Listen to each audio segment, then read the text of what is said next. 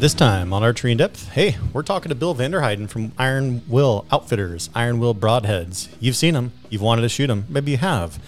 We're going to go in depth, talk about broadheads in general, how we test them, how you engineer them, and more specifically, all the background information about what lengths Iron Will has gone to to make sure they're putting out the best broadhead possible for a good hunting situation. We go over the differences between expandables, fixed blades, why Iron Will is dead set on fixed blades being the right broadhead for certain situations. And we talk a little bit about expandables and things like that. So if you want to find out more about broadheads, what you should be hunting with, why broadheads are different, and what is the difference between a good broadhead, a great broadhead, and the best broadhead money can buy. You might find this one interesting. So check it out. I'm Marty Judnick, your host of Archery in Depth. Let's check this one out. All right, we are here. Iron Will Broadheads with Bill Vanderheyden. Bill, how's it going, man? Good, Marty. How, how are you doing?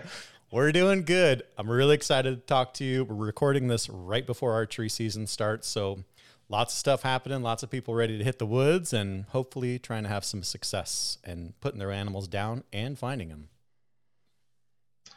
Yeah, busy time right now. Everybody's uh, buying broadheads last minute here. Everybody's trying to get their bows set up, and so yeah, helping a lot of people with with their with their arrow setups, their bows, what they need for broadheads, things like that. So busy time of year, and at the same time trying to get ready for my hunts that start in about two weeks here myself.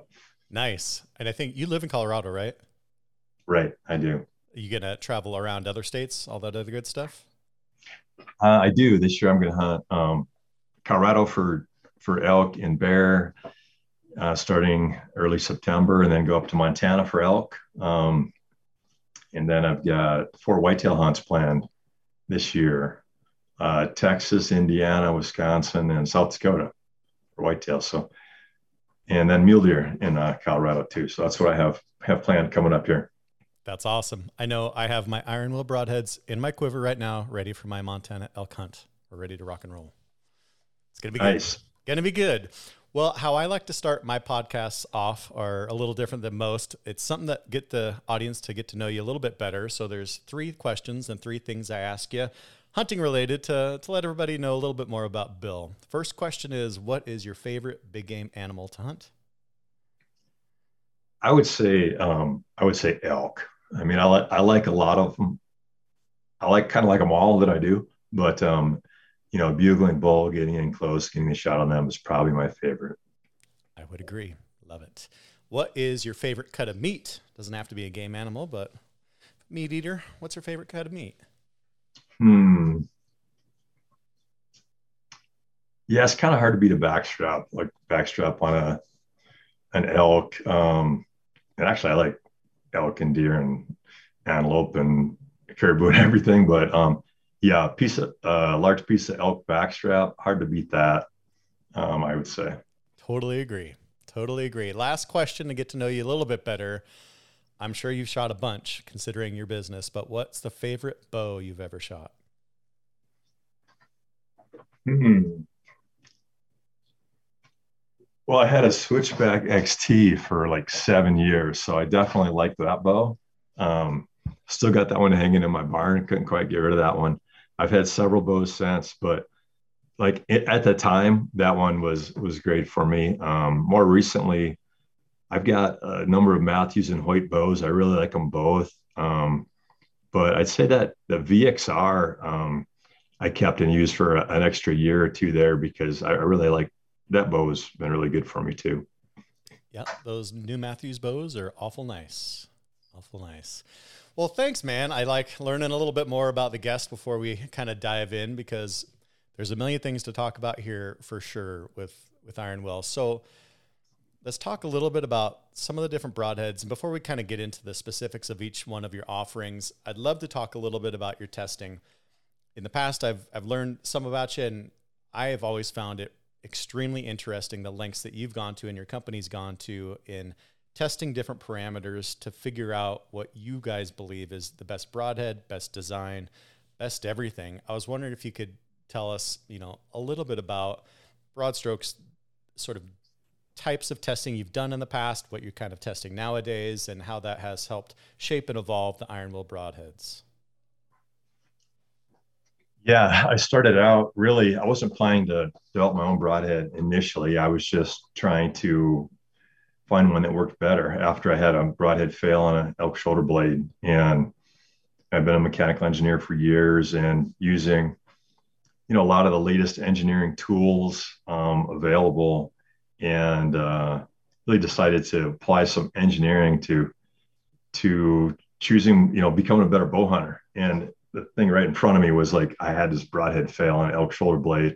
How do I how do I do something better? Re-engineer something better or or find something better that's already available. And so, you know, start doing a lot of researching, a lot of testing, and um, test a lot of different mediums over the years to try and it's hard to simulate what happens in an animal without using an animal. And that's kind of where I ended up is doing a lot of push force testing and impact testing with you know hide bones meat um, you know parts of parts of animals really. It's uh it's it's a lot of, you know i've tested other things in the past um, layers of cardboard layers of plywood layers of sheet steel. Um, you can kind of learn things from a lot of them ballistic gel. Um, but really none of them quite act like an animal and they can kind of mislead you i think on things. So um, anyways, it's if you're really trying to get through an animal, uh, durability on heavy bones is is a good test, and then you know what's the force to penetrate through hide, muscle, tissue, things like that. So that's where I've ended up focusing a lot of the the testing on, and I still do, and I still do today as I evaluate different designs. I love it. One of the things that I think makes Iron Will special is the broadheads are made out of A2 tool steel, correct?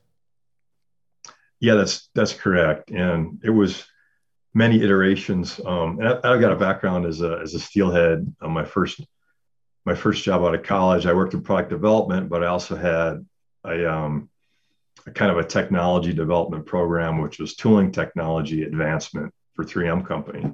And so back then, you had kind of your main job, and then they had you do some kind of technology development, at least in the groups that I was in. And so I, I, had a strong materials background, anyways, in mechanical engineering with a lot of classes I'd taken, but then I really dug in deep to tool steels and steel heat, steel types, heat treatment, alloying, which ones work better, you know, so specialized steel for certain jobs. And so a lot of that background definitely helped when I started taking on this the challenge. What, what I realized is that the a broadhead has a pretty unique set of requirements and it's got to um, you know cut stuff but yet fly at high speed and hit potentially hard bone you know a heavy heavy impact. Not many things in you know out there do that. So I, I don't feel like there was a lot of um, steel developments specifically for broadheads for example. Um, so i went through you know multiple steels until i found one that kind of met everything i wanted for that higher impact strength toughness um, and then keeping an edge and being able to cut through bone, you know, winning that battle of over the bone. You know, you want your broadhead blades to win that battle and not just crumple and bend, but but cut through the bone um, and get get the pass through and not just you know crush and stop right there. So. And it's kind of a trade off, right? When we're talking about the different steels, what might be good or bad. My understanding, and you definitely know more than me, but the, my understanding of the trade off is you know, the more hardness you get in it, you could reach the point where it then becomes brittle and it'll just explode, right? So you need to balance some softness so it'll retain an edge, but also hardness so it won't just break apart. That's true. But the good thing about tool steels is that's much higher hardness. Um, in, in stainless steels, yeah, most stainless blades are going to be in that 50 Rockwell C, uh, 50, 52. If they were up to, if they were up in the high 50s, they'd be way too brittle. They just snap and we see that with some of the blades out there. Um, some of the stainless blade steels um, that are claimed to be premium blade steels that are used that are stainless, they snap super easy. Um, I've tested them and find that to be true. So that's that's really kind of an issue with stainless. Most blades are 420 stainless, some are 440 or S30V or some other um, what would be considered a maybe a more premium blade steel that's stainless. But the issues there is that they're not good on impact strength. You know, they're finding a knife where you're not gonna, where it's gonna be thicker. It's gonna be eighth inch thick, and you're just cutting stuff. You're not flying 300 feet per second and hitting something hard. Um, but um, anyway, the tool the tool steel is like A2 is made in using metal stamping dies to cut other metals, and it's because it has that ability to have that high toughness even at the high hardness. So even at 60 Rockwell C, when I do my break strength tests, um, you know, they don't even move at a thousand pounds applied in like three point bending, trying to kind of bend it in half. But if I can get high enough to cause it to yield, it won't break, it doesn't break apart. It just kind of kinks a little bit. So it's kind of amazing to me at that high a hardness that is still is got that toughness to basically bend and not break. Um, and you won't, and really that's all that work went into that. Not only that steel, but just the heat treat process um, to get there because the standard heat treat process won't get you there either. Yeah. But that's, uh, yeah, that's oh, where it ended up. I wanted to talk to you about that. I think that's something most people don't understand. That's a pretty significant difference, I think, between iron wills and other broadheads is it's not just the steel, it's what you're doing with it afterwards and you're cryogenically treating it and you're tempering it, correct? And you have, I believe, a patented process that only you have that gets it to that certain hardness for you guys. Yeah, it's, it's proprietary basically, but it, it includes a cryogenic treatment. Um, and what, yeah, we could talk on a microstructure level what that does, but basically, I, I do everything I can to get the top performance out of that steel and have it be as strong as possible no weak spots and, and not be brittle. Um, it's kind of like what a high end knife maker does when he's making a, you know, a five thousand dollar knife. You know, it would go through these different treatments. And um, yeah, you're getting a bargain with our broadheads, even though they're expensive. the processes we go through to make sure those blades are as, as good as possible is is pretty extensive. Yeah, I totally agree. Something else I think that's interesting that unless you really get into it, you might not think of it. But the ferrules, the ferrules are also hardened, which is a big part of the broadhead. That can't fail when it's going through an animal and you want to reuse it, right? Right. And I think a lot of people don't get that either. They're like, I know aluminum will bend, you know, aluminum's not good on impact, but I shoot a steel ferrule, so I'm good. Well, just a 302 stainless, which is pretty much what everything, most everything is out there 302, 303 stainless um, it's not hardened. It's not really that strong. You know, it's if you versus um, like a martensitic stainless that's hardened is going to be twice as strong, two to three times stronger. And, and that's really what I found I needed to do to not have ferrules bend on heavy bone impacts, um, especially side impacts when you're, say, hitting the the, the humerus, um, or I test a lot of femur bones, but you glance off the side of that bone, um, you can bend a ferrule if it's not hardened steel or titanium. So that's what I settled on on for that material. And yeah, they're a lot more. We machine them in the hardened state too, because we want to have it the dimensions perfect. We don't want any just distortion from heat treating. Um, so it's a slow machining process, and that's part of why they're expensive too. But the performance is is much better. Nice. I was always curious how the design came to be as far as the flight characteristics of your broadheads. You know, it's it's in general broadhead shaped, but you know, when you look around, you could see some that are really long, some that are really short and stubby, all sorts of different designs. Iron Will has pretty universal shape to it, and I was curious how you sort of came to that uh, as far as flight characteristics. Yeah, I started longer. Um, you know, I early on read the Ashby reports and uh, in the three to one recommendation um, for penetration. And so I started longer. It didn't take me much, it didn't take me long to realize that three to one's not really, um, it's not really applicable here. That, you know, the mechanical advantage is, is something you'd apply to a, a wedge. If it was like three inches long, one inch tall, um, that would apply, but a broadhead isn't really wedging an animal apart an inch. It's really slicing it. And it didn't take me too long to realize that that you don't need that three inch length. You just need really sharp edges that stay sharp to keep the force low to cut through. Um, but I also saw as I was shortening it up, the flight got better. They're more forgiving in flight.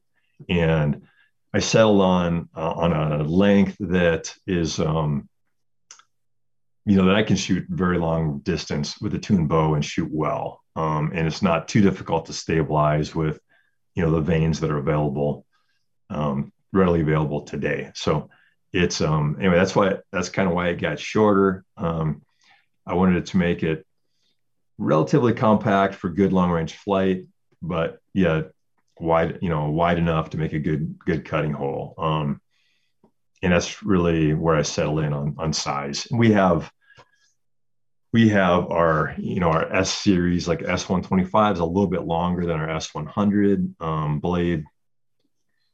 And then we have our wides that are wider than, than those blades. Um, and to me, it, as you go bigger, like our wide solid would be less forgiving than just our S series. And so that'll depend a bit on how far you want to shoot, how good your form is, how good your bow tuned is, things like that. Um, but generally, our standard heads, I think anybody can get those to shoot well um, with a little bit of effort. We can go through like what I feel like is is kind of needed there on arrows and bow setups to get fixed heads to shoot well. But um, I, I don't see a reason anybody can't get those to, to shoot well. Yes, I absolutely would love to hear your suggestions on tuning. However, you mentioned one thing that I think is worth noting. Uh, Ed Ashby, how big of an influence is his and his reports on you and Iron Will in general? This episode of Archery in Depth is brought to you by X-Focus 365, the maker of premium lenses for archery. Did you know lenses aren't just for target archery, they're also for hunting. You can hunt with a lens, and it makes your life a lot easier. If you're looking to buy a lens to go hunting with, check out the X-Focus 365 GH series of lenses. These will not only shed water good, they're tough. So they're kind of made to go through the brush, through the scrapes, this, that, without getting messed up, without showing scratches on your lens excellent lens when you want to see the target a little closer, a little clearer. You could put it in all sorts of scope housings like a Spot Hogg, things like that. Go check them out. When you're ready to take your hunting experience to the next level, go check out a lens. You can find them at xfocus365.com. You can also find them on arcuswork.com. Go try them. They're amazing. Check it out. Yeah, well, early on, that was one of the first, you know, I had this broadhead fail on an elk shoulder blade. I think it was 2004. Um, and I started trying to research what was available out there, and and there wasn't much available out there. I mean, there was on just general archery and you know the the aerodynamics of arrow flight, which I read, you know, studied all those too. But as far as broadheads and um, you know broadhead studies or research, there wasn't much there. I found his his studies and initially I just read them and thought, well, here's here's the answer. I should just follow this. Um, and I went heavy the next year. I had a you know 600 plus grain arrow. I had a big heavy broadhead on the front and big long heavy you know broadhead on the front. And flight was poor, and I, and the trajectory was not going to work for me because at the same time I was hunting elk and mule deer out west, and I wanted to extend my range. Um, to 50, 60 plus yards. And, you know, my arrow was just nosedive. It was just this big, you know, arc dropping in. You know, bows, I didn't have the bow speed then that I do in, in recent bows, but I pretty quickly figured out, well, this trajectory doesn't really work for me. Also, I didn't see that it was needed as I was shooting through. Um, back then, I was shooting, I was, I was saving like elk shoulders with hide, muscle, bone on them and shooting through them and I saw I don't really need I don't really need this either. So, um, anyways, I've talked to him a number of times in the last um, couple of years, and I, I, like his input. I think he's got good good stuff, and we actually agree on more things than we disagree. But um, I would say that there's a few things in there that doesn't quite agree with the science and physics of what should be happening there. Um, and there's some differences just when you're shooting uh, a longbow at 15, 20 yards and what's important to you versus shooting a compound bow and wanting to shoot, you know, say 40 to 60 yards um, at elk or mule deer or something. So it kind of steer you a different direction. But no, he's he's a good guy. I, I like him. He's entertaining. I love hearing the stories about shooting white rhinos at, at you know four yards and stuff like that. but no, he's a nice guy. I think he's just trying to help people out. I feel like um, his studies aren't a lot of it's anecdotal. It's not really set up as you would um, a scientific study where you're trying to compare one thing to another and get repeats and get get the data in a form such that you can do statistically significant differences and really identify the level of the effects. Um, and you know, it was a different time, and he has different background um, than than I do in engineering, so it's I can understand why he did what he did, and it's um so not that answered everything, but he's a good guy. It was a good starting point for for my work, and I still appreciate talking to him, getting his input. But it's I've definitely branched. You know, there's a lot of differences in our products versus what he just would pick as his ideal. I think he said recently his ideal setup was a 300 grain broadhead and a 700 grain arrow. Um, and you know that was within the past year. So what, what he would choose and I would choose would be different. But if you if you get into the details, we agree on a lot of things. Um, durability of components very important.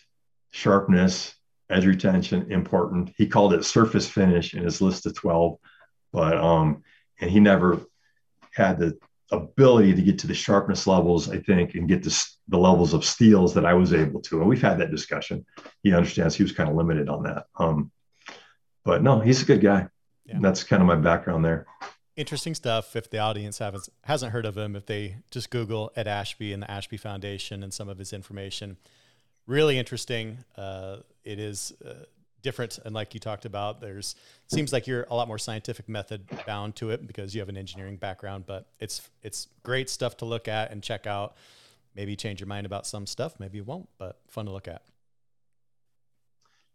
Yeah, definitely. And if you're shooting really big animals like Cape Buffalo or, or white rhino, and uh, I know you can't shoot white rhino anymore, but if you're shooting really big African game with a longbow, I don't think you can go wrong just following his recommendations. Yep. It's more so that when you're modern compound and white, you know, North American animals in the ranges that most guys want to shoot, where you might, you know, do something a little different.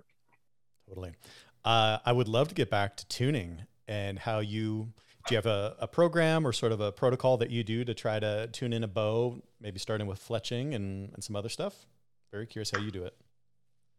Yeah, what, what I would say is, and and the reason this is in my head right now is that um, I've just tested a bunch of uh, different vanes with our, our broadheads, um, where I took the bow out of tune and looked to see how how well different vanes stabilize um, field points, and then our standard broadheads, and then our wide solid broadheads. Um, and you know, going in and out of tune, I, I could see differences in what by going out of tune, I'd move the rest off to one side, and it would it would cause the broadheads to start varying left to right versus the field points. And you know, at 40 yards, I saw I'd see my bare sh- bare shaft we'll get a little more detail on this, but a bare shaft versus flush shaft, they'd be a foot apart mm. at 40 yards. Um, and that's kind of my baseline test of is a bow tuned or not. Just go shoot a fletch shaft. These are with field points on. Shoot a fletch shaft and a bare shaft. Um, in my bare shaft, I usually keep one that's got like a wrap on it, and it might even have the vane, the feet of the vanes on it, but I cut off the the vane just just so there's no vanes sticking up mm-hmm. and the weights are about the same. I might even wrap a little bit of, you know, that steel duct tape over it. I might even try to match the weights perfectly, but even if they're close, you're, you're okay. But anyways, you can also just have a bare shaft without vanes, maybe put two wraps on it or something, get it close, but shoot those side by side. It's a 20, I'd say 20 yards, 30 yards. And if the bow is tuned, I was just doing this last night with, with the new bow that I was setting up. Um, once it's tuned, those two arrows will will be hitting, you know, within an inch of each other, probably at 30 yards, and the shafts will be parallel.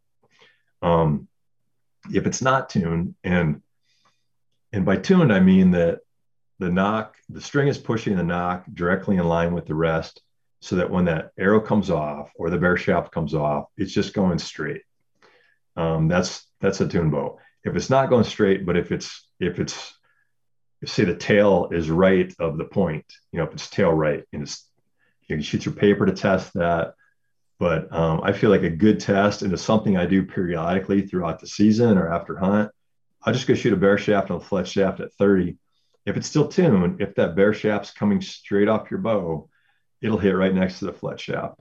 If it's if it's hitting, you know, say four inches left, and it's got a in the if it's hitting say four inches left of your flet shaft, and the nock is over to the right near that flet shaft, you know that means it's it's coming off tail right.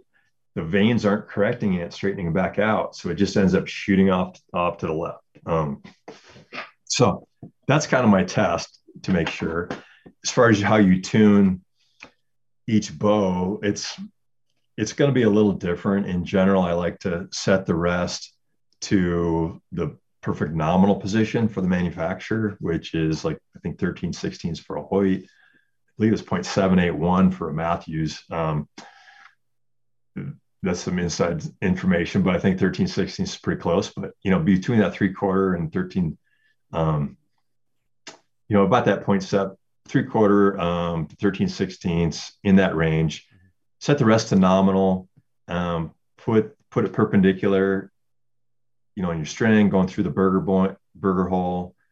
I like to go centered, maybe a hair above centered um, to start with, and then if I'm getting a, um, you know, adjust adjust nock position or rest if it's small um, to get the up up and down tears out.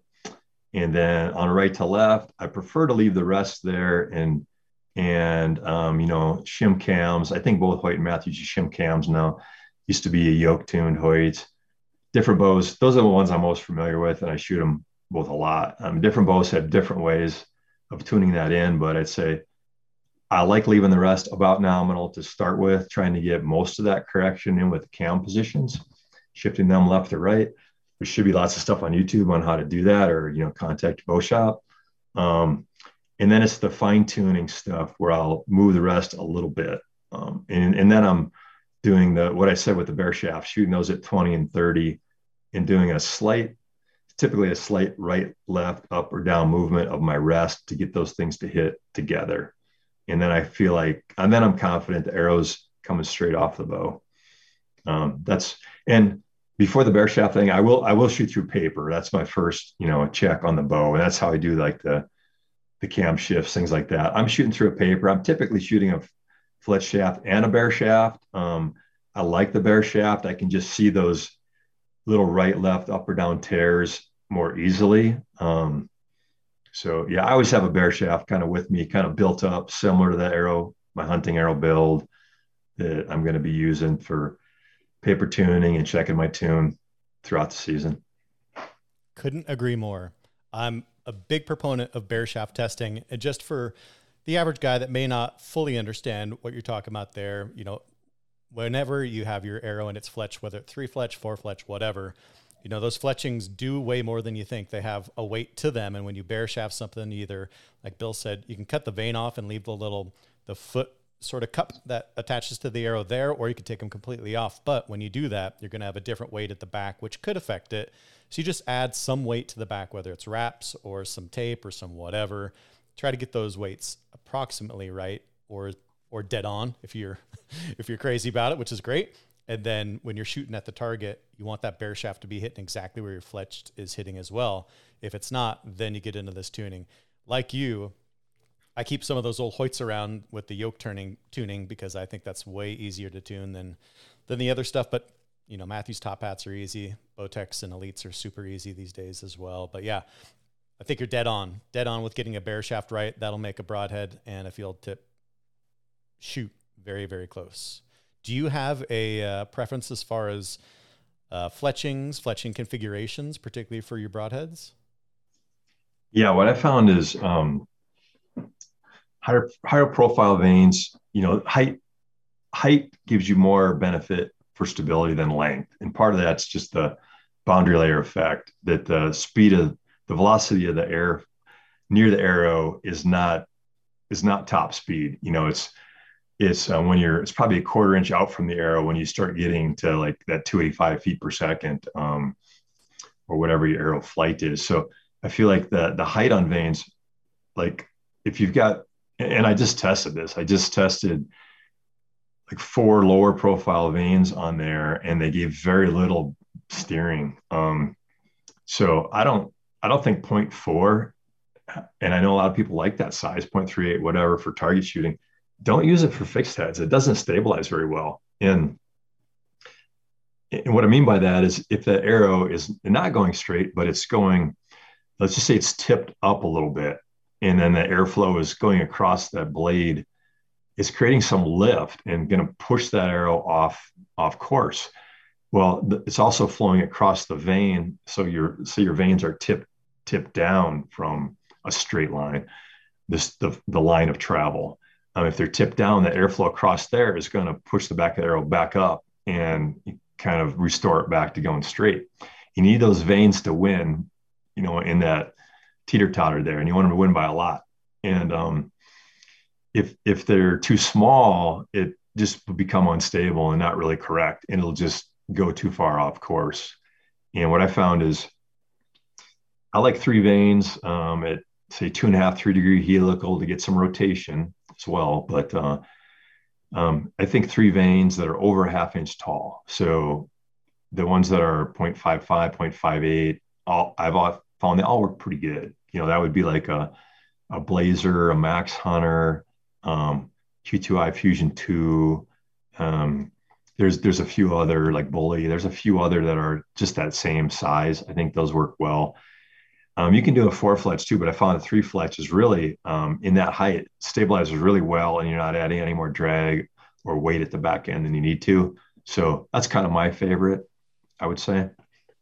I like it. I think that's a winning setup. Yeah i mean finding the right and testing different vanes on your broadheads and your broadhead setup is really important. And Bill and I were talking a little bit about it. You know, you need to test this stuff and shoot your bow before season. Please get out there and test and test and practice and practice because you don't want to be out there for the first time figuring out your broadheads and your setup while you're hunting. That's a terrible idea. Yeah, and you know, guys will set up for target or you know, I talked to a guy recently that was he didn't want to change his target setup because he was shooting four inch groups at 80 yards. And um, but he wasn't happy with his fixed blade broadhead flight. And I could, I looked at his arrow and said, "You got like four things wrong with this." Um, and you know, he had a it was it was an FMJ, so it's a heavy shaft. He only had 116 grains up front, so low lower FOC. He had really little target vanes on there. So I told him, you, you've got very little, very little steering going on here.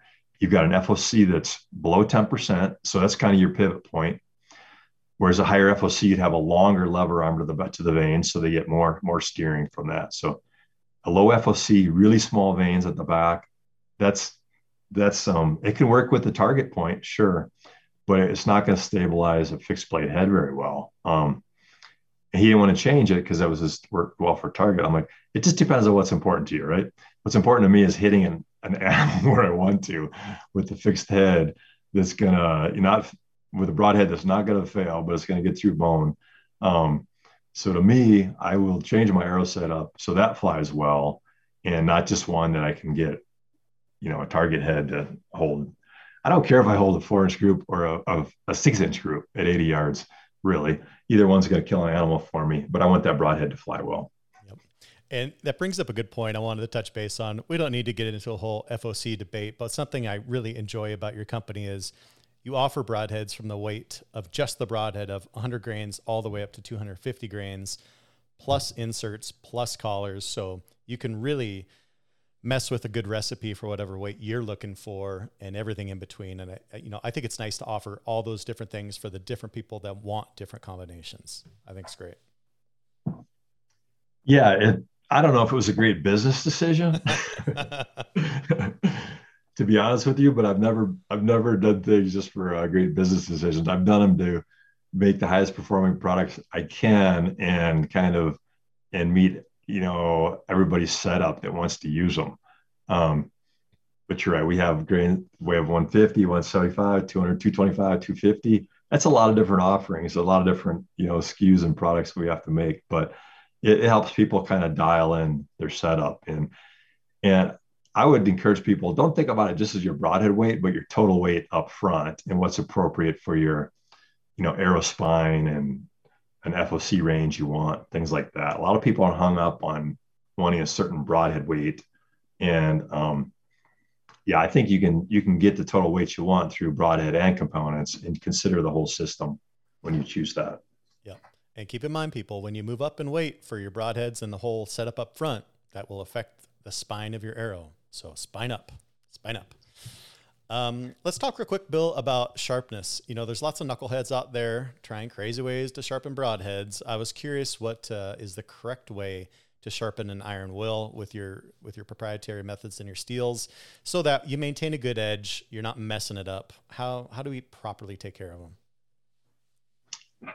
Yeah, you can really sharpen them how you would sharpen a knife. Um, you know, maybe if you have a good knife, a high end knife that you want to sharpen and and and keep you know keep sharp you know it's really kind of those same methods. There's different you know different people are good at different things. I wouldn't use uh, some some things i wouldn't use is like a power belt grind you know type of a setup. That works fine on a knife but it just takes off too much material too quick rounds rounds corners off too much. Um, i wouldn't do that. Um, i like personally i like using you know flat stones um, if people are handy at um, holding the angle by hand and touching up their knife.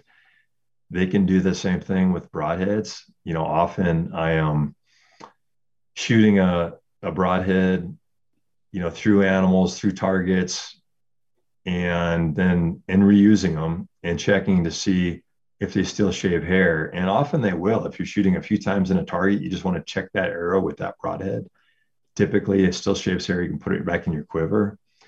Often that happens on an animal too. Shoot through it, and if it's still all the if all the edges still shave hair and it spins true, you know, put clean it off with some alcohol if you want. Put it back in your put it back in your quiver. Um, I reuse, reuse heads a lot, and um, what I'll see is okay if they're not shaving hair anymore, then I'm typically if they still look per, if the edges still look good, like no damage, I'm just taking an extra fine stone. We sell this little double sided stone with the white side that's extra fine. And there's some videos on our YouTube channel. I'll just I'll just by hand kind of touch it up there. And you can just see how I do it. I'm just kind of trying to hold that the angle, going back and forth, touching it up. And usually in about a minute I can get it shaving hair again and it's it's ready to to go. Um, if it's got a little more damage, needs a little more work, then I'm using I like a knife sharpening kit that um, has flat stones at set angles, and KME makes a great um, knife sharpening kit for this. Um, I've used Lansky, Gatco. I know Wicked Edge makes one. I think there's a number of them that are clamping up the blade, and you got to take the blade out of the ferrule um, for this. Use a Torx T6, take the blade out, clamp it up, and um, you can go depending on what the edge is like. If it's if there's if it's damaged, you probably want to go like a medium and re kind of regrind that face. But medium fine, extra fine, that's usually good. I mean, you can go and um, you know, you know, strop it or do things beyond that if you want to. But you know, go watch videos on how to sharpen knives, and you can do pretty much do that with our our steel. It's 60 Rockwell C, but there's not. It's not a bunch of like not like a ton of big vanadium carbide particles in it or things like you get in CPM 90V or some of these um, super steels for knives. Um, it's it being a tool steel, you know, we chose that for higher toughness, but it's actually a pretty workable steel too. So even though it's that high hardness, I don't think people really have a hard time sharpening it. If you've if you know how to sharpen a knife or have spent any time doing that, it shouldn't be too hard for you. Nice. Uh, something I personally really like looking at, and I'm curious about of what the practical differences are, are the standard length shank of most of the iron will broadheads, and then the Snyder core shank, which is a longer one for micro diameter arrows. Can you tell us a little bit more about that?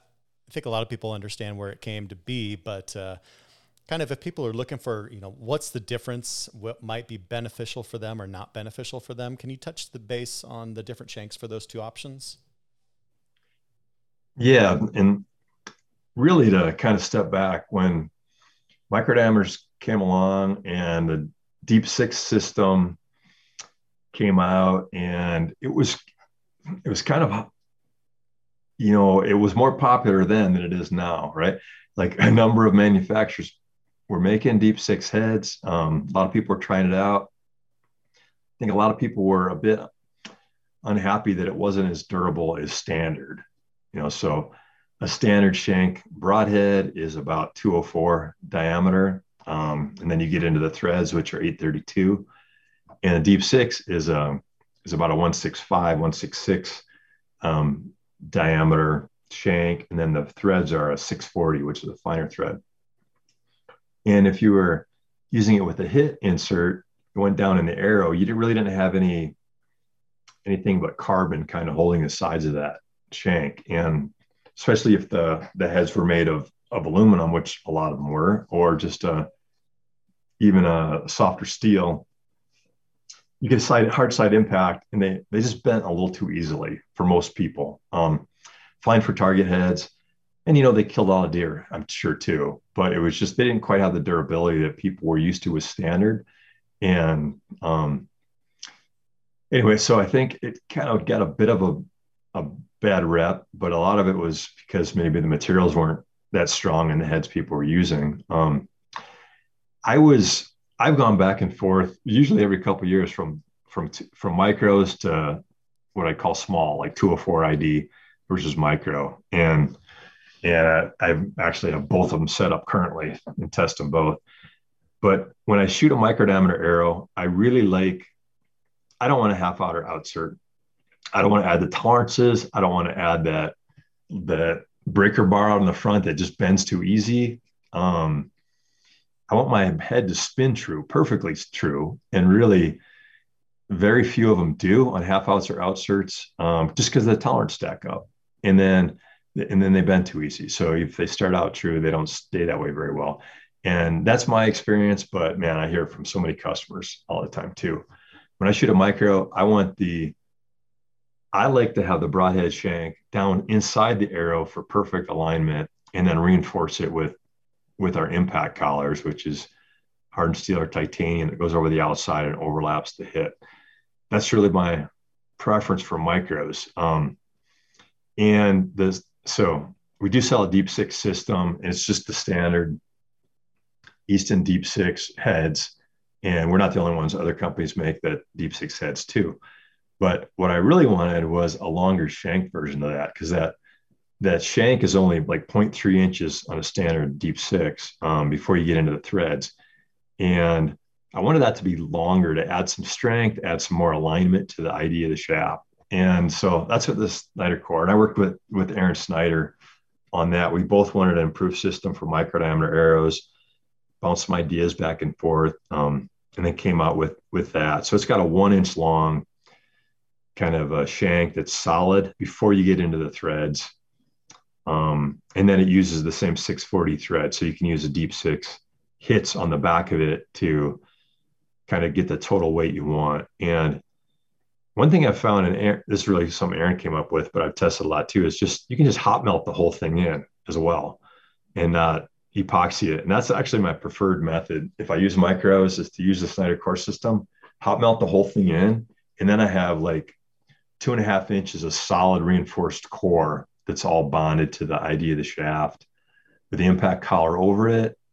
Man, that's pretty bomb proof in that micro diameter arrow. It's um, if you're, I'm not going to push people towards micro because you know everything gets more expensive. It's it's little, you can't use standard heads. Um, there's a lot of you know there's some drawbacks there, but if you're into high performance and you love those micros, man, try that system hot melt it all in, and I think you'd be pretty happy with it. When you're hot melting it in, are you hot melting the hit insert too, or are you not doing that at all and just hot melting the shank in there? The whole thing. Okay. In that case, yeah. There's a video on our YouTube channel too that where I just kind of show how I do it. But I put the hit on the back. Um, I just I loosen it like a turn because or half a turn or something, they fit so tight to the bore. I, I remove, I reduce some of the clearances too from the bore. So it's a really tight fit for like perfect alignment. But um, anyways, use a heat gun to heat it all up, apply the hot melt, um, put it in the bore, rotate it, kind of tightens that thread back up and voila. And then the cool thing too is that you're ready to shoot that like five minutes later as soon as it cools. So there's no no waiting um, as well, which is nice. And you can you can um, replace it just with boiling, stick it in boiling water for 15 seconds. So I'll be out on a hunt and come back to my truck and decide to convert some more field points to broadheads and get a Jetboil going. It takes a minute to boil water, 15 seconds in the water, pull it out with pliers, and I can put a different head in. So even though it's all hot melted in there, it's not really that big a deal to change over. Not as quick as just unthreading, of course, but it's not a it's not a major change. And then one nice thing is your hit you can pull your hit out any time and change your total arrow setup as well. If you decide later, I wish I had a 50 grain hit instead of a 25, you can always make that change. It's not glued in there with the epoxy. And for those that are interested in the Snyder Core system for micros, you offer that shank and all of the different broadheads you offer, correct? Yes. Yeah. You can get that in our in our S series, our single bevel, our wide, yeah, our wide solid, and um, and it spans from 110 to 250, I think. So it's quite a weight, quite a span of weights too there. Let's talk about the different offerings you do have. We've talked a little bit about it. Um, single bevel, I want to talk about in particular in a second, but uh, we talked about the wides, which are basically just a little bit wider than the standards. Then you have the S series and the V series, which I presume stands for solid invented. Yeah, it didn't originally, but that's what we call them now. now. There's, you know, typical barroom banter about the differences between the two. What do you feel is a big difference if somebody's trying to decide between a solid series and a vented series? Any drawbacks between the two? Any advantages of one over the other? Or is it kind of personal preference? Yeah, so I mean, uh, in theory, a vented a vented blade has is a little more forgiving because it's got less surface area. Um, you know, I was describing if your arrow is you know tipped up and the air flows across it, that those, that solid surface will have more of a pressure, you know, more, more area for that pressure to act. And um, so a vented blade is generally a little more forgiving. Um, that's in theory. In practice, I, I don't see really, I see very little difference between our, say, our V100 and our S125. It's identical blade other than vents. But it's, um, I will say that a few customers do see it a little bit, shoots a little better for them. And that typically would say it just depends on how well your bow is tuned and how straight that arrow comes off. But I would say that those are pretty similar. Um, I see a bigger difference when we get to our wides. Um, our wide 125 is vented. Um, our wide 150 on up is solid, um, wide solid, and and that's that that's less forgiving. Um, I don't shoot the wide solid, say over 50. Personally, I wouldn't choose that if I was going to shoot over 50. Um, I shoot the wide or wide vented 125 really well to 60. Um, but that's kind of where I would where I would veer more towards our S series or SB if I'm gonna shoot 80 or 100. Um, and I'm sure people trash me for saying I do that, but hey, a follow up shot I will. You know, I shot a mountain goat at 70 yards one year and it ran out to a cliff about to jump off at 99 and I put another arrow through him and dropped him there and so I see value in having be able to shoot a broadhead accurately to um, you know 100 yards. So that I would shoot our our standard our, our S series, V series, or single bevel. I can shoot all those well at that distance. I would say. Um, so anyway, vented the positive, it's a little more forgiving. The negative is there's a little bit more noise to it. There's a little bit more of a hiss to it. Um, original V series, you can hear a shh, shh a little shish as it flies by if you're standing in front of your buddy and he's shooting them. Um, I haven't really, I don't really think that's that loud at the animal till it gets very close. So I don't think it's a big of a deal, but some people want that saw blade to make it a little quieter. So that's, um, that's improvement there. And solids are stronger. A solid blade is stronger than vented. You know, if I bend them in, in half and three point bending until I get them to break, a solid blade is going to be stronger than a vented blade of course. Um, in practice, now we don't break our vented blades either. So they're playing strong enough to get through bone, but that's really what it comes down to. That's the that's the trade off there. Nice. You made an interesting point. I think a lot of people don't think about, but hunters that have been around a long time probably do, and that is it's okay to carry a couple different broadheads in your quiver as long as they're shooting the same. So whether you want to have one for sort of more close up stuff and then one that shoots a bit a little bit more accurate long range, nothing wrong with that, right? This episode of Archery in Depth is brought to you by First String, the United States based maker of premium bow strings and cables for your bow. You bow hunter? You're looking to up your game in your bow? Are your strings and cables maybe a little fried or even worse, stock that came with your bow? Look to upgrade. Check it out. If you go to firststringusa.com for example, the premium line has the Formula X formula. So that's a proprietary formula from BCY just for first string to make a great set of strings. They come in at an excellent price. If you want to just get a premium set, 109 bucks for a full set of strings and cables that are going to be way better than the stock set or the fuzzed up set you have. Like a particular team or color on your bow, check it out. You could upgrade to the premium custom set where they can you can custom set your colors, your servings, all that other stuff. If you're ready to take it to the next level, be much happier with your strings and cables, not see peep rotation, things like that, go to www.firststringusa.com. Check it out.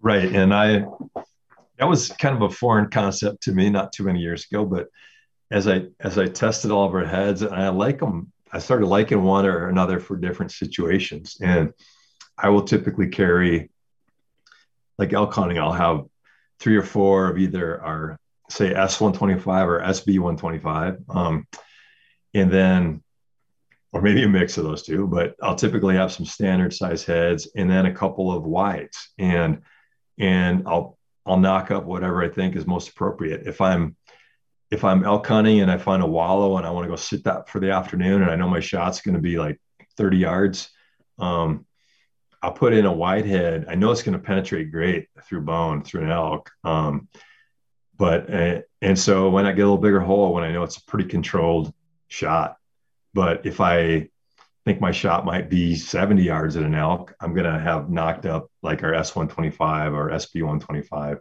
most of the other time on that hunt. Nice. So we're talking about it. Let's talk about it more. The SB single bevel. A lot of people out there have, again, more barroom banter about the advantages, disadvantages of single bevel versus uh, double bevel. I'm curious what your testing tells you. I mean, they're just different broadheads. They have some different aspects. What's the testing tell you about the differences between the two? Yeah, and I, I would say up front that I don't care. We make them both. You know, choose what you want. I don't really have like a dog in one fight over the other here. I've got dogs in both fights, right? Yeah. So I mean, it's um. I was for years though. I, I preferred the double bevel because I felt in my early testing that it um, had a better combination of of I could get a better like sharpness, edge retention, durability out of that edge versus a single bevel with that pressure on both sides of the bevel equally as it drives through, say, bone. Um, I like that better than a single bevel where you get the pressure on one side and it tends to more want to chip out or bend that edge. So inherently, I'd say inherently a double bevel's a little stronger. Um, and that was my thinking and why. And I also thought cutting straight through an animal was probably better than rotating through it just for max penetration. Um, so those are really the reasons why I came out with a double bevel to begin with and continued with those first few years of the company. And then really just um, through enough people, you know, single bevel became um, it became popular. A lot of people were talking about single. What's funny is a lot of times that some influencer were talking about going to a single bevel, and half the time what they really meant was a durable two blade head, and and sometimes they would show a double bevel and call it a single bevel even, but it got it got enough, enough people thinking, hey, I need a single bevel. That we had just tons of customers asking for it, and it it pushed me to go back and get some more data and really, I wanted initially, I thought I'm just going to get some data to show people why it's not better, right? Mm-hmm. Um, but I also really realized that all the testing I'd done in the past wasn't with my broadheads; it was with other, you know, single bevels And so it wasn't really an apples to apples. So I thought what I need to do is make the best possible single bevel I can at the angle that I think is appropriate for edge strength with our sharpness, and then really test the two together. So spent a couple years doing that. Um, got had increased the edge angle to 32 degrees to get to strength to where I needed it to be to go through bone without damage. Um, and, and then and then I got a pretty you know one that worked pretty well. It was pretty uh, pretty impressive for some things. And so I don't really have a preference yet between the two. I like them both, but I'll just kind of tell you what the differences are. I already told you kind of the, some of the advantages of the double bevel, inherently a bit stronger edge. Um, but a, but a single bevel you can get to be strong enough with you know the right steel and angle and things like that. Um, and I feel like with our tool steel, it is strong enough. And then the advantage you get is this rotation. So having that bevel with all the pressure on one side pushes that blade to the side and it pushes, you know, say the top blade one direction, the bottom blade, you know, if you're looking at horizontal going into the animal, the bottom blade's going to go the other direction and it's going to cause this rotation. And your arrow's already rotating, ideally, if you've got, you know, offset or helical vanes. And so if you right fletch, you choose the right single bevel and they'll rotate together through the animal. And there wasn't much of a penetration loss like I thought there would be because I feel you've got that rotational momentum of your arrow already, and it's kind of providing some of that, you know, torque going through there. Um, and so um, I was a bit concerned about loss of penetration, even though you, you, hear people say there'd be more. I don't really see the physics of why there'd be more necessarily. Um, and I, I see great penetration with double bevel. So I don't think it necessarily penetrates more. What it does though is rotates its way through. So it can, you know, the the holes, and, and we also offer a single bevel with a single bevel bleeder, which is kind of my favorite of the single bevel options because I like the cross cut. I think it opens up holes, causes more bleeding, doesn't hurt you on flight because it's fairly small, not a lot of surface area to affect flight. Why not get you know 1.8 inches total cut um, with that three quarter inch bleeder um, added.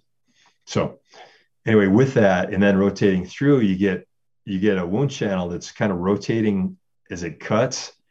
And it's not just these straight cuts, but it's it's it's a bit more trauma, a bit more open holes. So that's that's I know I've been talking a lot, but that's basically the uh, the story there and what you get with a single bevel the cool thing about it is, yeah, that rotation and kind of the wound channel from it.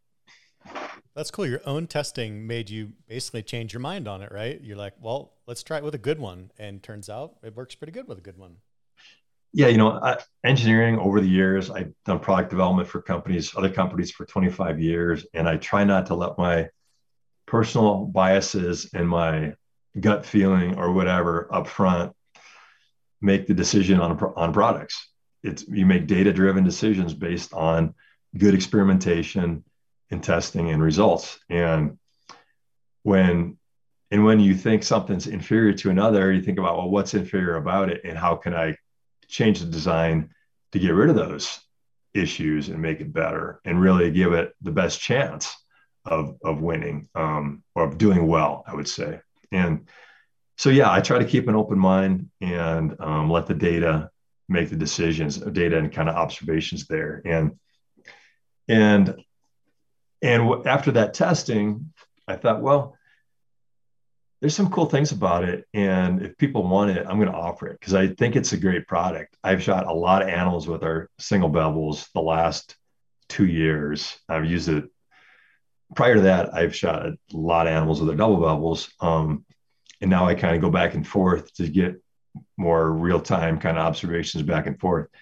And I would say performance is similar in that they're both killing things quickly. Um, when you hit, you know, close to the shoulder in that vital V, they're both, I mean, a lot of animals dropping in sight, you know, in five seconds.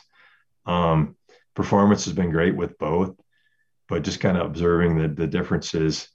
And I'm happy, I'd be really happy shooting either one. People ask me which is better. I'm like, well, I just explained to you the differences. You know, shoot whichever one gets you more excited and gives you more confidence. I think they can both work really well for you. Yeah. There's no better. They're just different. Yeah. I mean, there there's little trade-offs um, sure. between the two, but they both can be. I, I feel like I've engineered them both to be very, very effective, very good products without really any any flaws at this point. And I, I don't I didn't feel that was the case a few years ago when I was testing other single bevels. I feel like currently both of them are great products to use. And you had mentioned the bleeder blades on them. Other than flight, would you see any disadvantage to using the bleeder blade blades? Seems like only an advantage.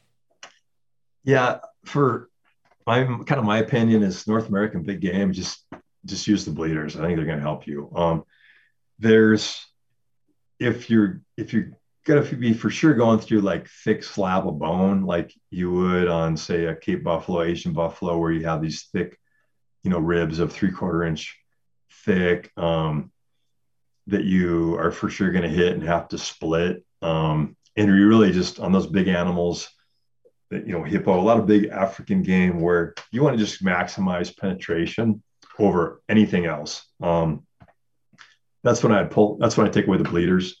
In fact we call them our our buff series like s1 s150 buff which means no bleeders because that's really the only time i recommend them is like you're gonna go shoot a cape buffalo. Um, and you know other people they they they don't want them they feel like a broadhead's better without them or they don't want to worry about sharpening them whatever. If you don't like bleeders we offer um, our buff series and 125 150 175 200 uh, 250 where you can shoot without the bleeders but that'd be my decision is um, if yeah max penetration is just paramount okay take them away but they really don't hurt penetration much i would say maybe like 5% on most game it, it's a small amount. It's not going to keep you from passing through. A lot of time the bone is broken away bigger than the size of the bleeder before it gets there. Um, and I, I really like the cross cut to open up holes. So I agree. Yeah, that's my opinion on it. Nice. We touched on it a little bit, but I was really curious in learning more about impact collars. Before I started trying iron wills, I had never been a fan of outserts, impact collars, anything like that. But once I started doing it, and I, I like the Snyder Core system, it's really helpful, I think, in not only toughness, but when you're getting the base of that broadhead to be true and flat against the arrow, I think it's extremely helpful. Curious what your your testing and just research indicates about collars and, and kind of why Iron Will has them and, and what you think is some benefits of them. Yeah, you know, through early um, early on, I was doing a lot of durability testing on the different steels, different ferrule materials, and I was shooting shooting bones a lot. You know, cattle bones, femur bones, elk bones, um, whatever, knuckles, um, because I really wanted to get our ferrule and blade materials to the point where you could go through the heaviest of bone and it would still spin true and really not be damaged. But the problem is I was wrecking a lot of arrows doing that, especially when I had not quite hit square, it'd be a glancing glancing hit on a femur bone. Then I would bend, um, bend and damage arrows. Well, I should also say that also when I spin true, I started really liking the um, the hit system because the the broadhead shank aligns directly to the ID of the arrow. So if you start out with a really straight arrow, and and early on I was using FMJs a lot because I mean those things spin true. FMJs like they're less than a thousand in in off of straightness. I mean, super true spinning. So I'd say use use an FMJ and um, the broadhead al- would align to the ID there. The hit insert down inside. So I knew if I tested the broadheads on FMJ, I wouldn't have to worry about the arrow um, so much as the broadhead. Well, then I learned with hard impacts, you can bend FMJs, and that can be a problem too. right. So then I went to more um, carbon arrows that had a good straightness and hit inserts. But then I saw with hard side impacts, sometimes you would break out because all you had is that carbon kind of holding the broadheads in. It's going through too many arrows. So I started making these um, collars, which is basically a basically a footer. Um, you know, footer in the past, people would cut aluminum arrows um, and just put it over their arrow, over their wood shafts. You know, a lot of traditional guys did to foot the shaft um, and add some strength to it. Well, it was basically that concept, but I wanted also a flange that went over to the front that that adds a lot of strength to that cylinder when you have a flange on it. Um, also protects the front of the carbon, and also wanted them out of hardened steel. Um, and so I was just making those myself, um, about an inch long. The hit insert sits in there, 0.458 inches. So it was overlapping the hit insert by a good half inch. And man, I quit wrecking arrows. Um, I could shoot through bones. I started using them in hunting more. And I, I've got arrows that are five years old that have been through so many animals, and I can just keep reusing them. Um, never planned to make it a product for sale, but I had enough people see it and friends ask for it. Um, you know, I um, filed a patent on it. I decided to come out with it, and man, I've been selling those things like like crazy. So um, it's it's uh, I think what it gives you is you can get the Im- much improved alignment of on a two, on say 204 diameter arrow of having your broadhead shank aligned directly to the ID of a carbon of a of an arrow. And if you use a straight carbon arrow, man, that's guaranteed to spin true, really. And then and it's spinning true is pretty important for good flight out of fixed head. If it's if it's off to the side and it's you know spinning in a big loop as it shoots, it's not going to fly well. Um, so you get all the advantages of alignment and then reinforce it, build that strength in back into your arrow versus having it mounted an inch out in front. Um, a lot of advantages to it. Like it. Um, one of the things we hadn't talked about that I noticed on the website is you had mentioned a little bit about knives. So Iron Will also offers hunting and skinning knives. I I didn't look at them too closely, but are they a similar steel that you're using with broadheads, or are they a different steel? Same steel, same pretty much um, applied all the heat treatment sharpening knowledge that I went through over the years in into ultralight knife. And really, I hadn't planned to make knives. I was just I do a lot of backcountry hunting, so I'm a bit of an ounce counter. Um, I'm not quite as bad as I used to be. I'll add, I add some weight in for you know comfort and um, and you know where needed, but I was really kind of struggling to find uh, an, an ultralight knife that was made out of a good steel. Um, and I think there's been a few more added to the market in in recent years, but um, I still don't think any are as light as is ours. Like Benchmade Altitude came out with a light knife, good steel. Um, 90V, it's hard to sharpen, so take a little skill, but I mean, that's a nice ultralight knife, weighs 1.9 ounces, I think. Um, ours is about the same length and it weighs like 1.1.0 ounces. So I, I, tried to go because of our toughness of our um, of our A2 tool steel, I could go thinner through the the handle and you can bend that and it doesn't break even at 60 Rockwell C. Whereas if it was stainless, it, it would, it, um, it probably, you probably couldn't go that quite that thin. So anyway, that's how I was able to get ultra light and, um, yeah, made them because I wanted to, I was carrying around a couple of knives that would weigh, you know, several ounces each to do the job I wanted to on an elk. And I was able to replace them with one knife that even, even with, um, our G10 handle, CNC machine to handle now, it's still like 1.6 ounces, something like that. So crazy um, light, crazy light. Yeah, ultra light, and it'll hold an edge well. And I can do it's kind of a unique design. We do it with and without the sharpened top edge. You can use that sharpened top edge to make all the hide cuts. So um, it's almost kind of two knives in one for that. And for me, I, I prototyped that, test that over the years, kind of got just how I wanted it. And now personally with that, I can I can completely skin, quarter, debone an elk and, and a deer without even touching that knife up, using that top edge and that bottom edge. And so to me, that's what I wanted. Something I could just pack in, not even have to take a sharpener and get through an elk for sure. Um, and we make kind of a specialty skinner now, which is still maybe 1.2 ounces. It's still real light. I like it. Well, I was hoping to sort of wrap it up talking at the very end because it's not what Iron Will is about, but I I know for a fact without asking you about it, I know you've done testing with mechanical expandables. And Iron Will doesn't offer those. And so I'm just curious for for the folks that are out there, you know, we talked a little bit about flight characteristics and how you can get a fixed head to fly great in an arrow setup. I'm curious what what you want to tell people about, you know, that say, well, it has to be mechanical because they just shoot better and they have whatever bigger cutting uh, sizes and all that stuff. Why does Iron Will decide, no, this is the right way to do things and, and a fixed blade is the right way to, to hunt animals, break bone, and, and hunt successfully?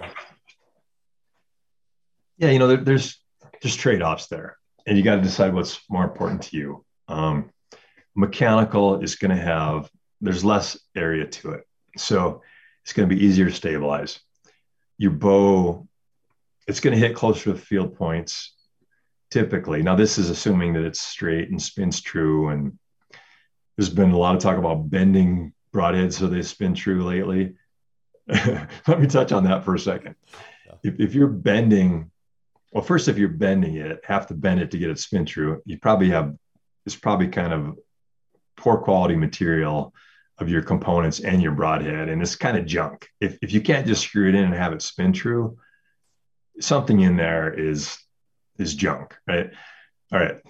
If you're if you're gonna bend, if you want to bend it, then to straighten it, and a lot of people advocating this that are good shots out there. Um, the problem with if you bend a multi-part mechanical assembly, bend it to try and straighten it out, you really it does not going to stay there. Push you can push it right back to where you bent it from very easily.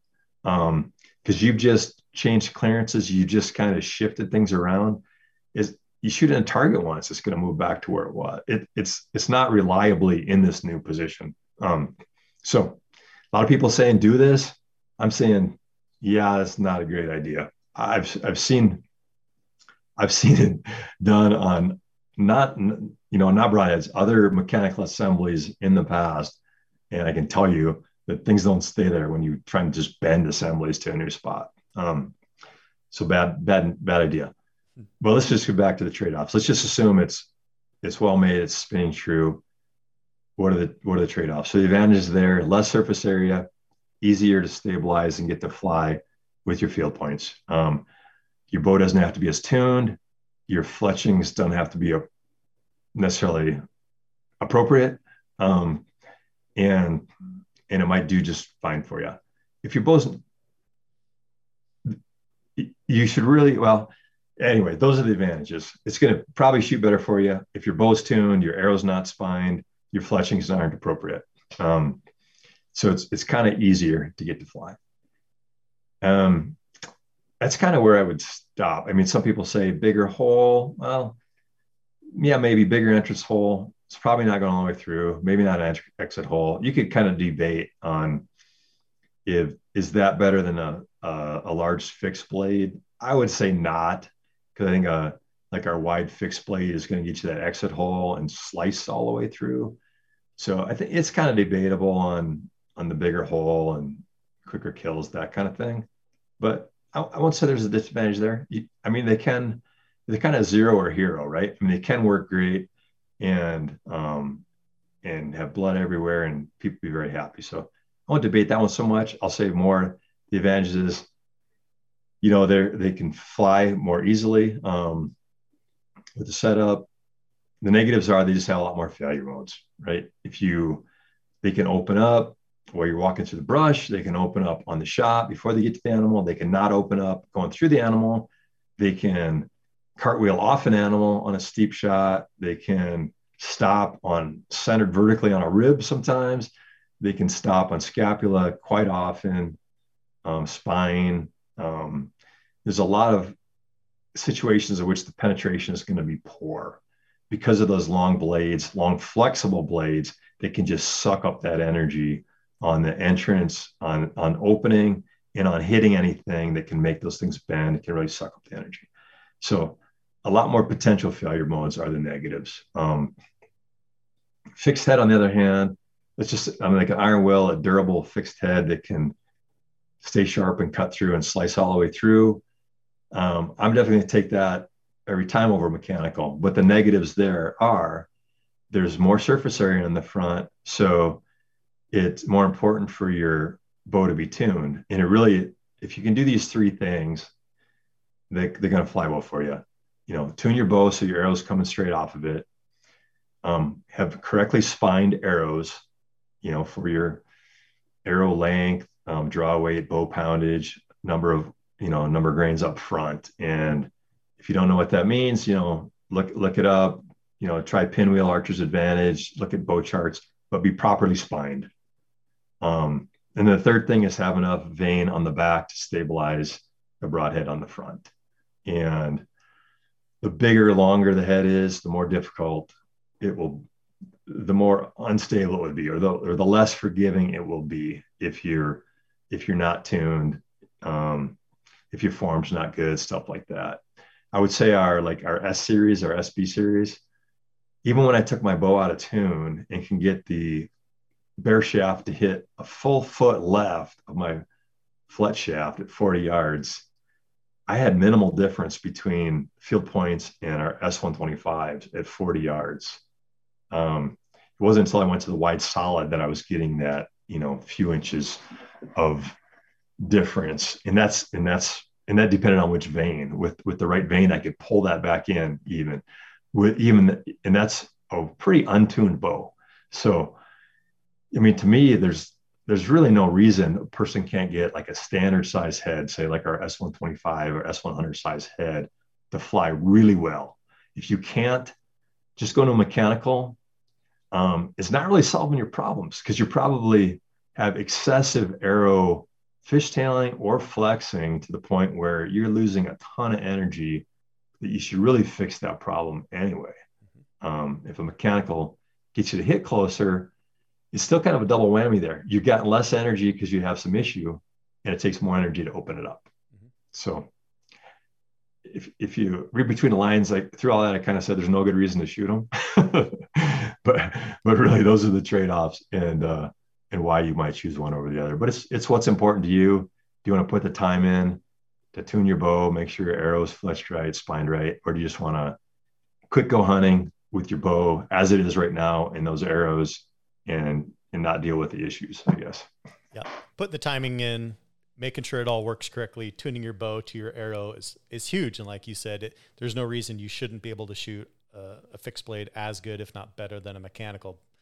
I think it's also worth mentioning that I don't know that I've ever seen a mechanical bust through a shoulder blade, but for sure fixed blades do. Yeah, and I've I've tested a lot of mechanicals. Um, I, I, hate to comment on things that I haven't actually tested. Um, I'm, I'm shooting them through.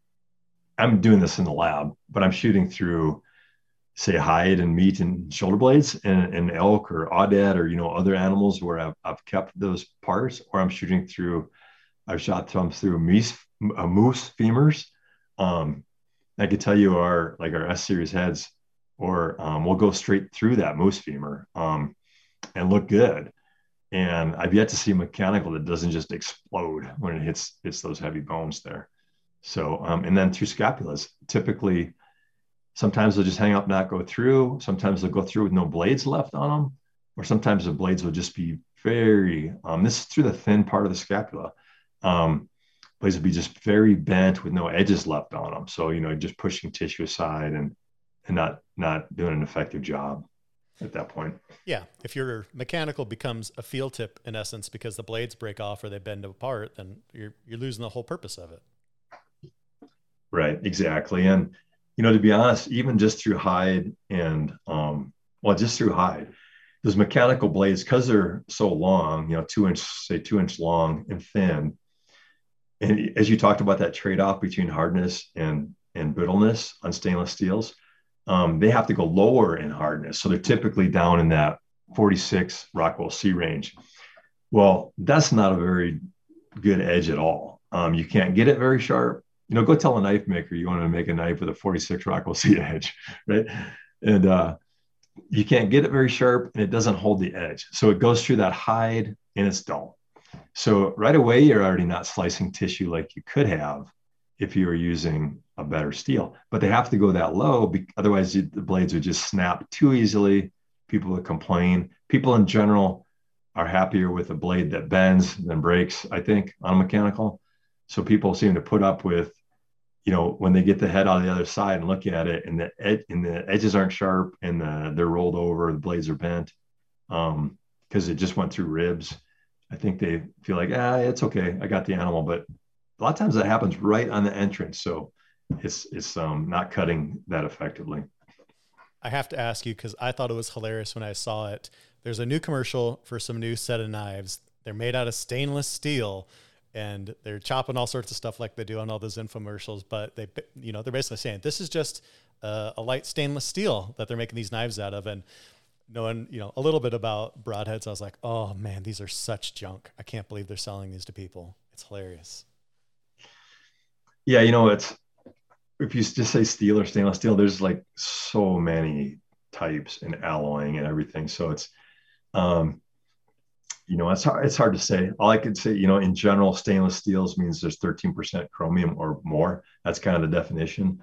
And so the mechanical properties just aren't as good. And, you know, people might say, Hey, I've got a stainless steel blade and it's great. Well, yes, you can. There are some great stainless blade steels um, out there. They're not just you know, there's more alloying elements to them to get them to be have some kind of special qualities. But um, just in general, when you're trying to do, uh, you know, you don't make a hammer out of stainless steel. You don't make an axe out of stainless steel. Um, when when things take a pounding, you don't really want stainless steel. They don't do they don't do have a great combination of impacts impact strength, that toughness when you also want a good edge there. Yeah. And you know, price point, you know, traditionally I'd say archers, hunters are, are sort of cheap by nature, but you really do get what you pay for. Like those knife sets, you can't get six knives for 30 bucks and expect that you're going to get a really good knife. That's just not going to happen. Same thing with broadheads. If you expect to spend, you know, five bucks on a broadhead, it's not going to be a good broadhead. And like you were talking about, for the amount of engineering and everything else that's gone into your broadheads, it's it's really a smoking deal. I bet the profit margin isn't particularly big on those, depending on how much steel you're buying.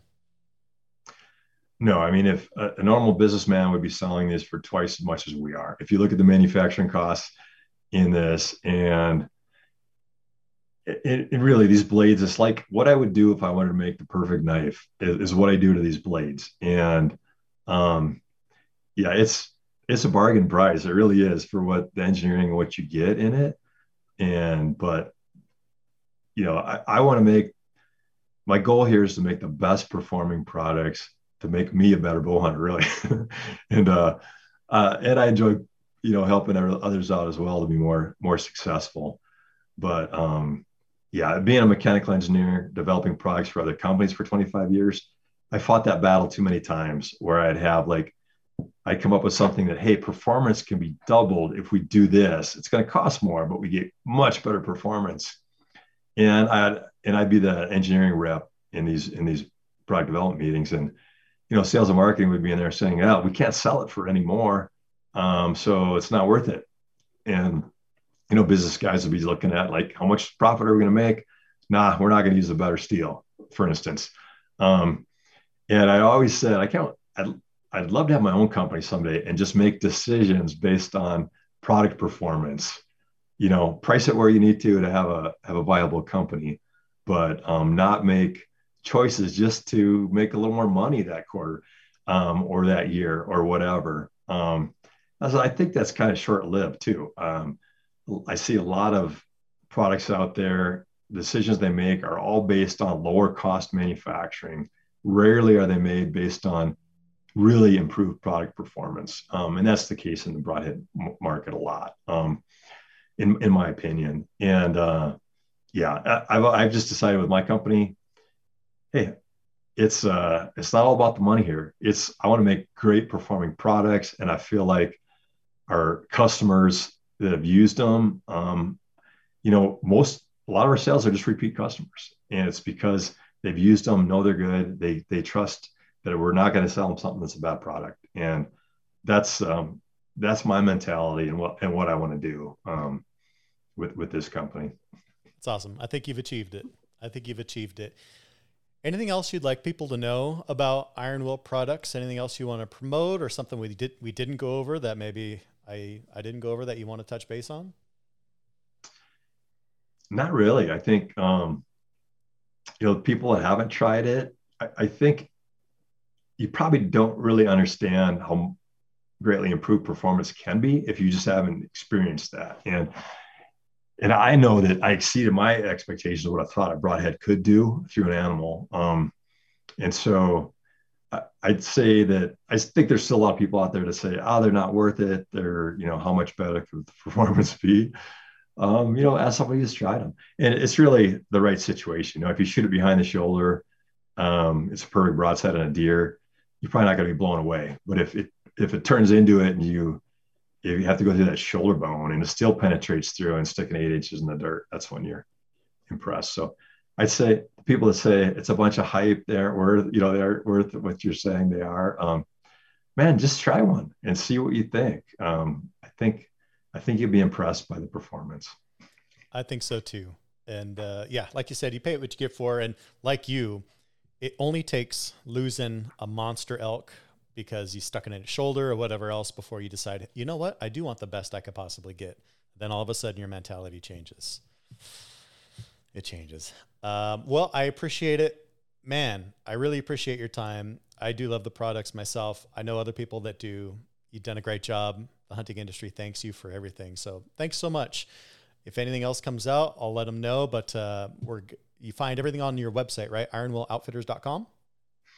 Yeah, IronWillOutfitters.com. You can check out our YouTube channel for some how-to videos and more about the products. Um, that's Iron Will Outfitters. And if you're into social media, we're on Instagram, Facebook, things like that. Um, Outfitters there as well. I love it. Well, thank you, Bill. I really appreciate your time. Really appreciate everything you've done. It's great broadhead. Hopefully, if somebody's out there that hasn't tried it, they will try it. I'm sure they'll fall in love with it just like everybody else. Thanks for having me on, Marty, and, and good luck on the count coming up. Well, thank you very much. You as well. Hopefully, you're traveling around, whacking a bunch of stuff and putting it in the freezer.